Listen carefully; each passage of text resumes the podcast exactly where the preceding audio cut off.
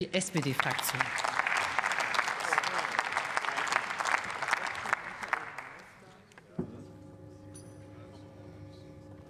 Frau Präsidentin, meine Damen und Herren! Mein Gott, Herr Merz, dass ich das noch mal sage, hätten Sie nur die gesamte Redezeit für die CDU-CSU genutzt zu dieser Debatte. Der Bericht ist super. Bitte lassen Sie ihn so, Herr Staatsminister, nicht wieder nur Daten und Fakten. Und ich empfehle allen, wirklich allen, insbesondere den Teil A zu lesen. Ich würde ihn geradezu zur Pflichtliteratur für jeden Bundestagsabgeordneten machen. Danach werden Sie den Osten besser verstehen. Denn es ist natürlich noch so, 32 Jahre nach der Wiedervereinigung haben wir gegenseitig nur bruchstückhaftes Verstehen der Gefühlswelten in Ost und West. Wir haben ja auch andere Biografien hinter uns. Das ist kein einseitiger Vorwurf, sondern ich meine das durchaus, wie wir früher sagten, über und rüber. Ich war kürzlich erst wieder in einer Situation, die das ganz gut beschreibt. Ich habe nämlich versucht zu erklären, dass die Besonderheiten der Brüche im Osten, der Verluste, die Infragestellungen im Leben nach 1990, die habe ich beschrieben, die Größe und das Ausmaß der in jedem Winkel der Familien, des Lebens und des Alltags kriechenden Veränderungen.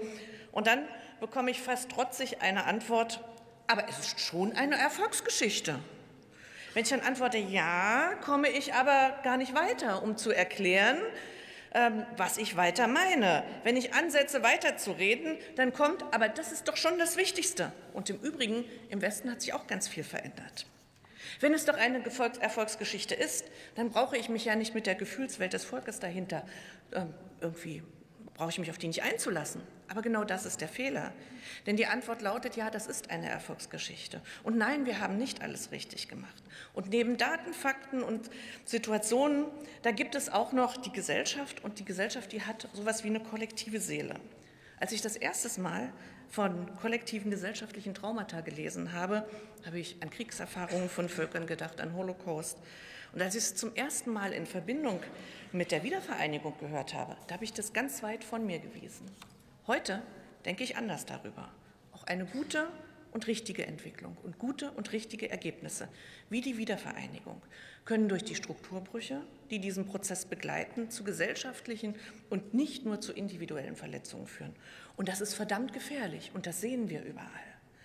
Und natürlich können die ostdeutschen Demokratie, wir haben sie uns sogar im Gegensatz zu den Westdeutschen selber erkämpft, aber Ostdeutsche erwarten mehr und anderes davon. Das gehört auch zum Teil der Wahrheit.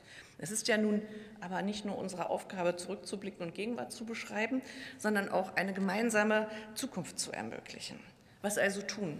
Ich will mal holzschnittartig das in drei Punkten beschreiben. Erstens, die Leistung der Ostdeutschen der letzten 32 Jahre wirklich anerkennen. Zweitens, uns darüber verständigen, dass wir Gemeinsames, Neues auf Augenhöhe wollen. Und drittens, uns vereinbaren, was das neue Gemeinsame ist. Dafür braucht man Orte, dafür braucht man Prozesse, dafür braucht man Forschung, Entwicklung, Wissenschaft, Kunst, Kultur, Bürgerdialoge. Und ein solcher Ort, ein solcher Ort wird das Zukunftszentrum für deutsche Einheit und europäische Transformation sein.